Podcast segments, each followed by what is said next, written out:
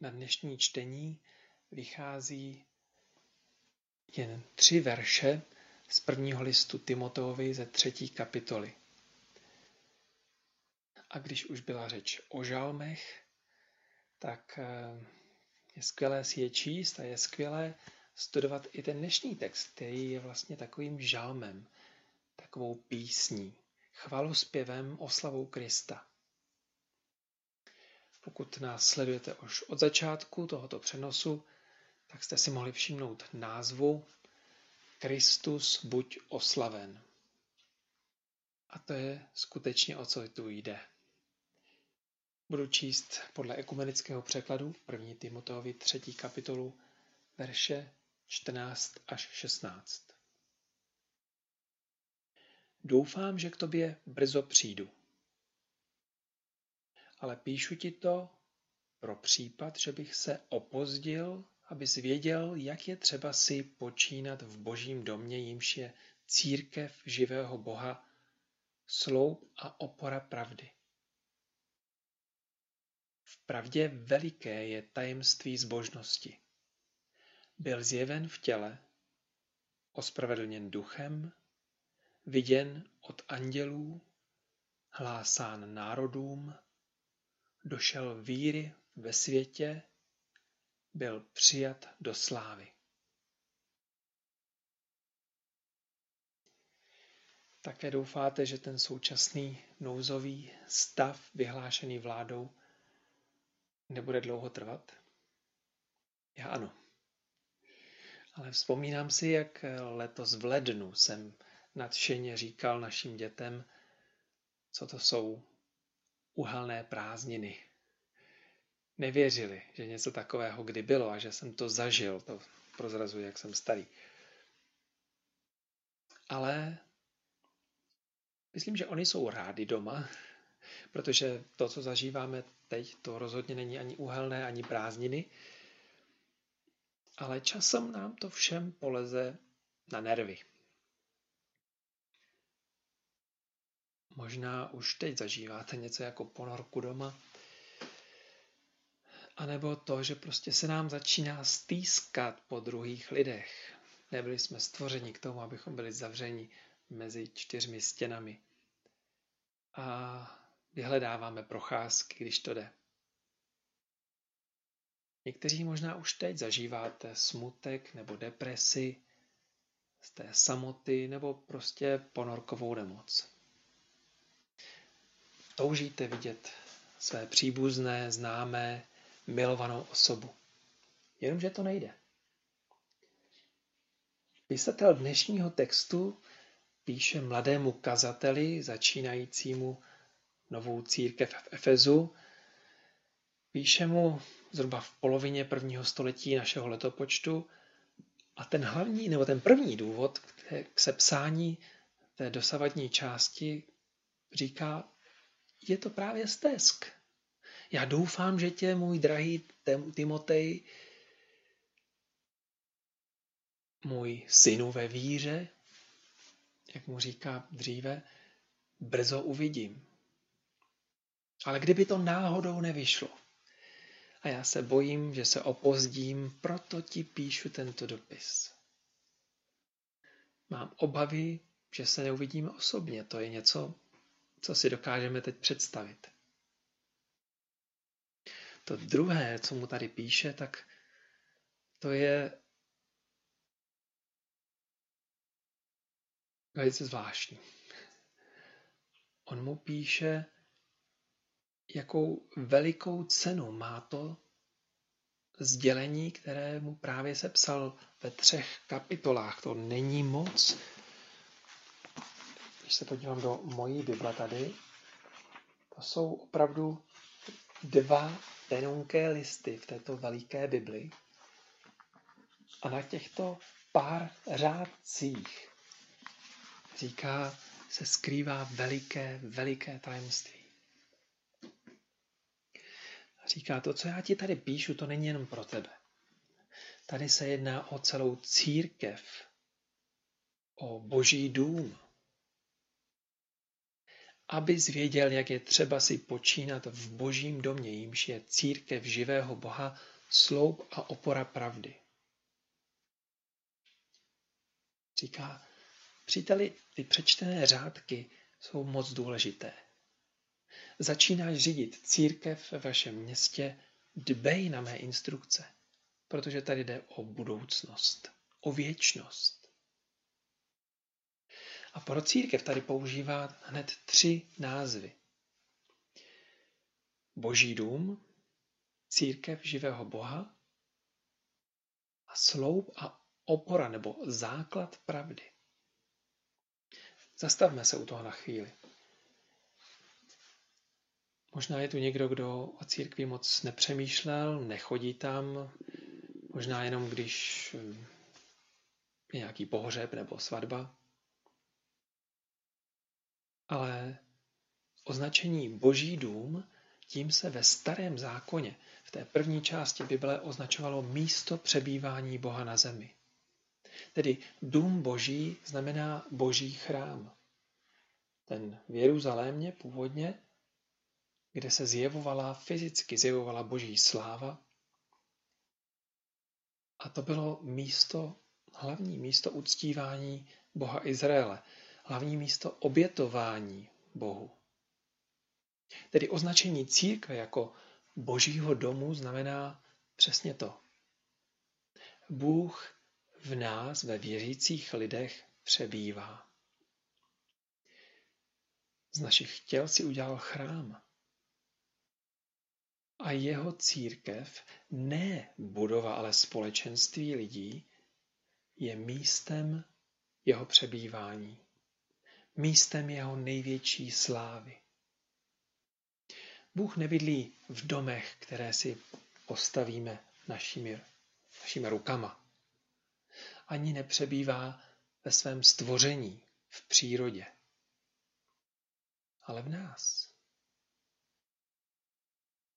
Bůh není omezen našimi těly, on je všude, všudy přítomný, ale rozhodl se udělat si příbytek v naší mysli, v našem srdci.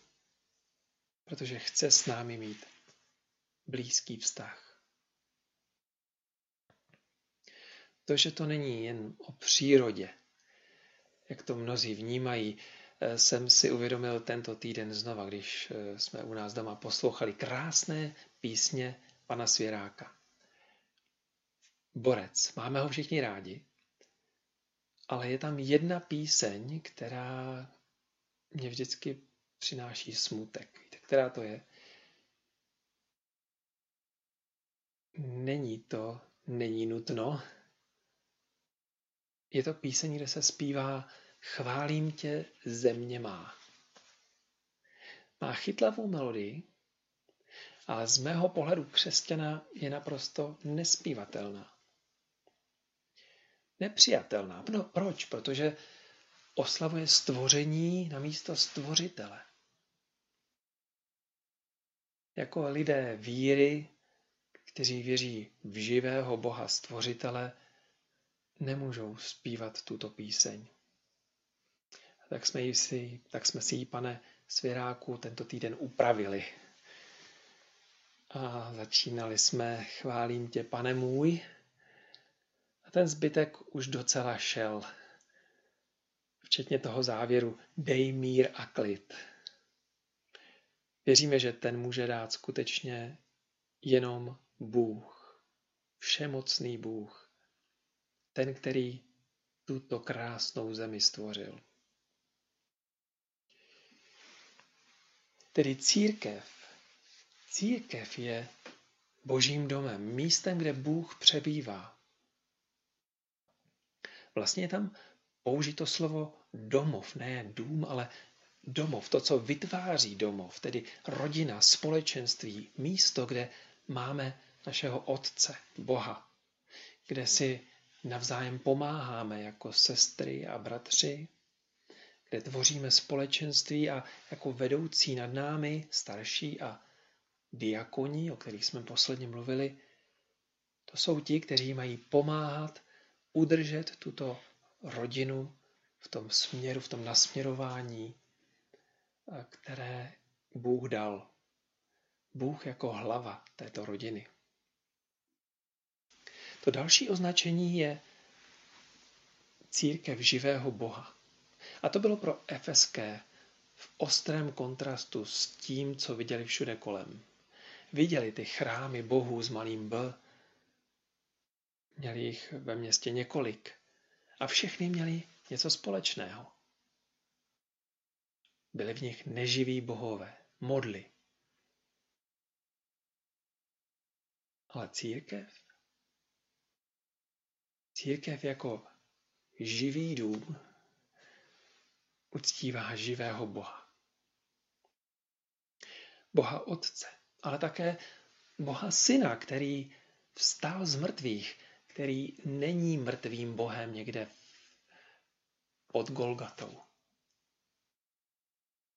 Žije, vstal a, a jednou přijde znovu, velice live, velice živě. Přijde po druhé, aby si vzal k sobě ty, kteří mu věří. Pak už bude pozdě se k němu hlásit. A přátelé, jen tak na okraj, to, co se děje teď ve světě, a nemám na mysli jenom COVID-19. To, co se děje všude po světě, naznačuje, že Kristus může přijít velmi brzy. Všimněte si, jak Pavel upřednostňuje nebo vyzdvihuje úlohu církve i v tom posledním názvu, když říká, že církev je sloup a základ pravdy. Těch sloupů měli v Efezu nespočet. Krásných, velkých sloupů a všechny měli jeden úkol. Držet stavbu pohromadě. Držet střechu domu krásných skvostných chrámů. A základ pravdy, tedy to, na čem pravda stojí, to je náš úkol. Jakým způsobem tedy církev podpírá pravdu Evangelia? Dovolím si tady navrhnout čtyři možnosti. Tou první je naslouchání a přemýšlení nad pravdou nad pravdou Evangelia. Ježíš řekl, kdo má uši ke slyšení, slyš. A žalmista říká, já nechci jen poslouchat, já chci přemýšlet ve dne i v noci nad tvým slovem. A tak církev Boží slovo poslouchá a přemýšlí nad ním. Přemýšlí a tím odpírá pravdu. To proto, aby, a to je to druhé, mohla chránit pravdu před falešným učením, před falešnými proroky. Ve 2. Timoteovi 2.15 je to vyjádřeno takto. Tam zdůrazňuje potřebu správně vykládat slovo pravdy. tom ještě uslyšíme a už jsme slyšeli. To třetí je rozsévání pravdy. Mluví o tom například Ježíš v Matouši 28, když říká, získávejte mi učedníky, tím, že budete po celém světě rozsévat mou dobrou zprávu. Když je budete učit, aby zachovávali všechno, co jsem vám přikázal, to je úkol církve. Tím jsme základem této pravdy, když ji nenecháváme sami pro sebe, ale zvěstujeme ji dál. A konečně to, že ji máme zachovávat, znamená, že ji máme žít. Že máme žít životem v posvěcení. Kristova slova jsou základem. A když čteme Evangelia, například Evangelium Janovo, pokud jste ještě nikdy nic nečetli. Pokud čteme Boží slovo, pokud čteme Ježíšova slova, dostáváme pevný základ.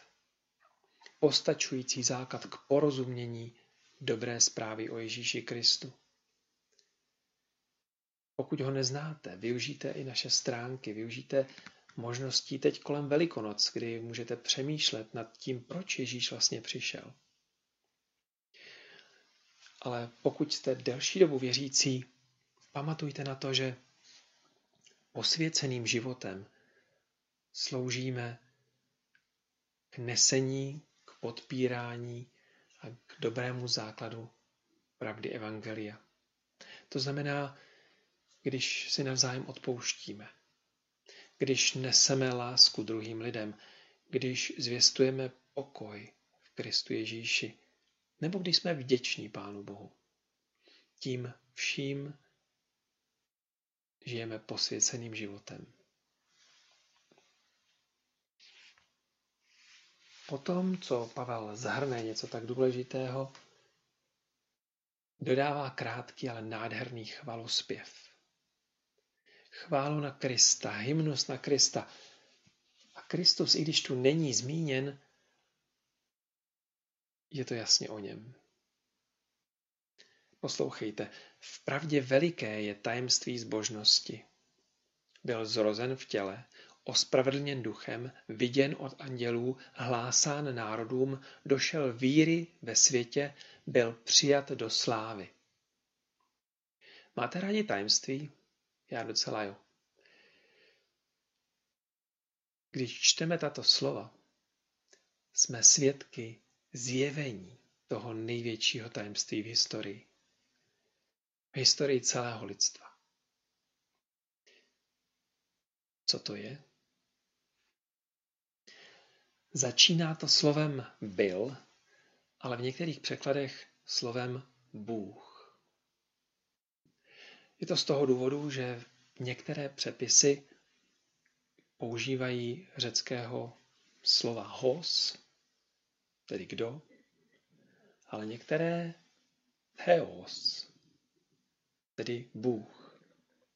Liší se úplně minimálně, ale v podstatě mluví o tom samém.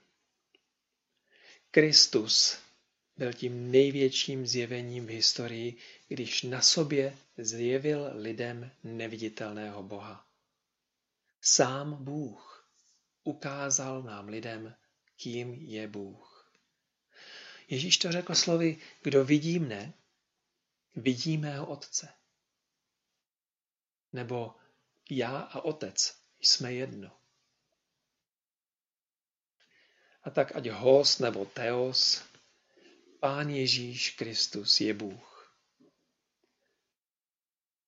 A poslouchejte, co se stalo, když to zjednoduším. To, co církev vyznává už více jak 2000 let, je, že Ježíš Kristus se zjevil při vtělení a při vzkříšení že po vzkříšení byl viděn na nebi i na zemi.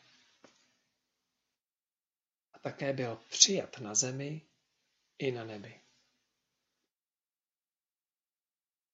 Přál bych si, abych měla to víc času, protože je to něco ohromně hlubokého. Ale dovolte mi to krátce zhrnout. Ježíš Kristus se nám zjevil vlastně Dvakrát v Kristu se nám Bůh zjevil. To první bylo při vtělení, tedy před těmi dvěma tisíci lety zhruba, kdy se narodil paně Marii, to si připomínáme o Vánocích. Tehdy se Bůh stal člověkem. Bůh přišel v těle k nám. Immanuel, Bůh, to znamená Bůh je s námi. Ale po druhé se učedníkům zjevil při svém skříšení. To bylo tehdy, když byl ospravedlněn duchem svatým. Bůh byl sice člověk, byl v těle, ale byl duchem svatým ospravedlněn. Od počátku svého veřejného působení, když na něho duch svatý se stoupil při křtu, ale také na konci, když byl vzkříšen.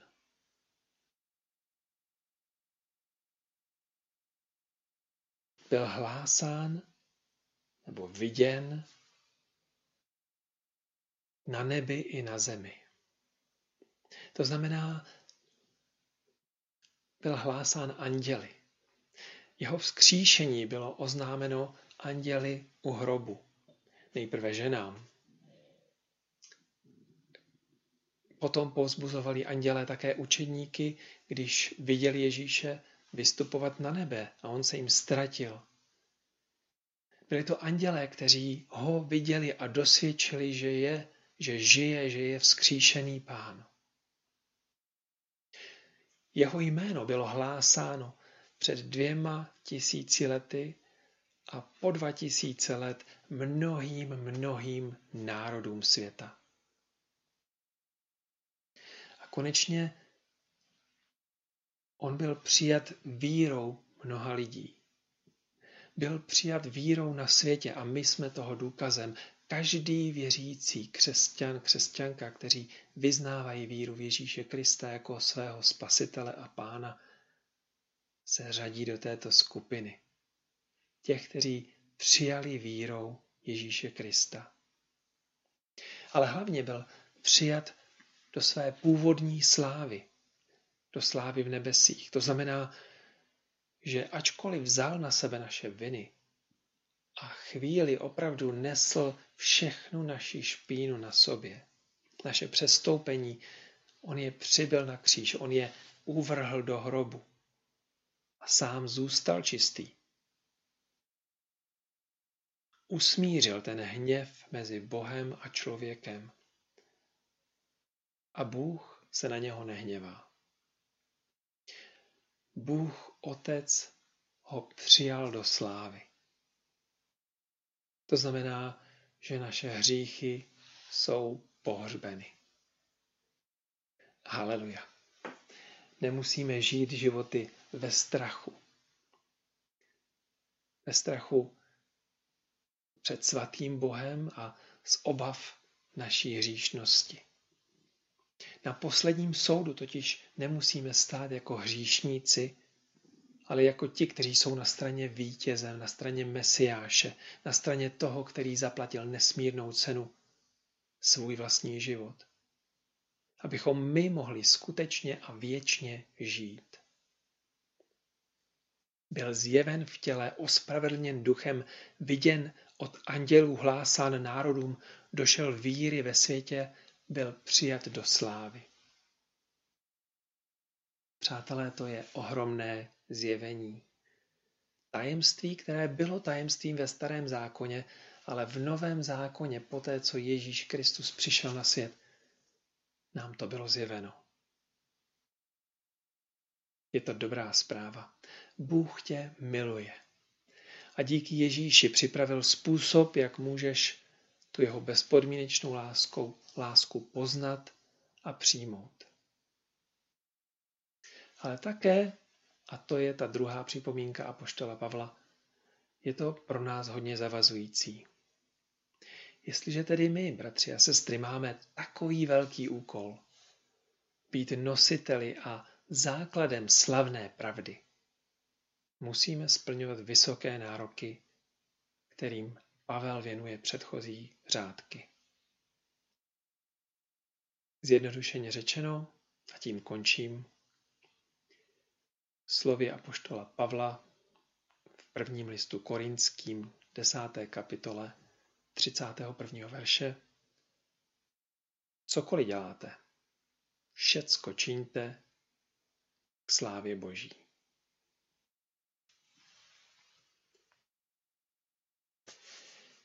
Můžete se modlit něco v tomto smyslu. Bože, co mám dnes dělat, abych vzdal svým životem Tobě slávu? Ježíš je něco, co mám přestat dělat, abych ti nepřinášel hanbu ve svém životě. Duchu svatý, Naplň mě a oslav Ježíše dnes v mém srdci, i v mé mysli, prostřednictvím mých úst, mého myšlení i činů. Amen.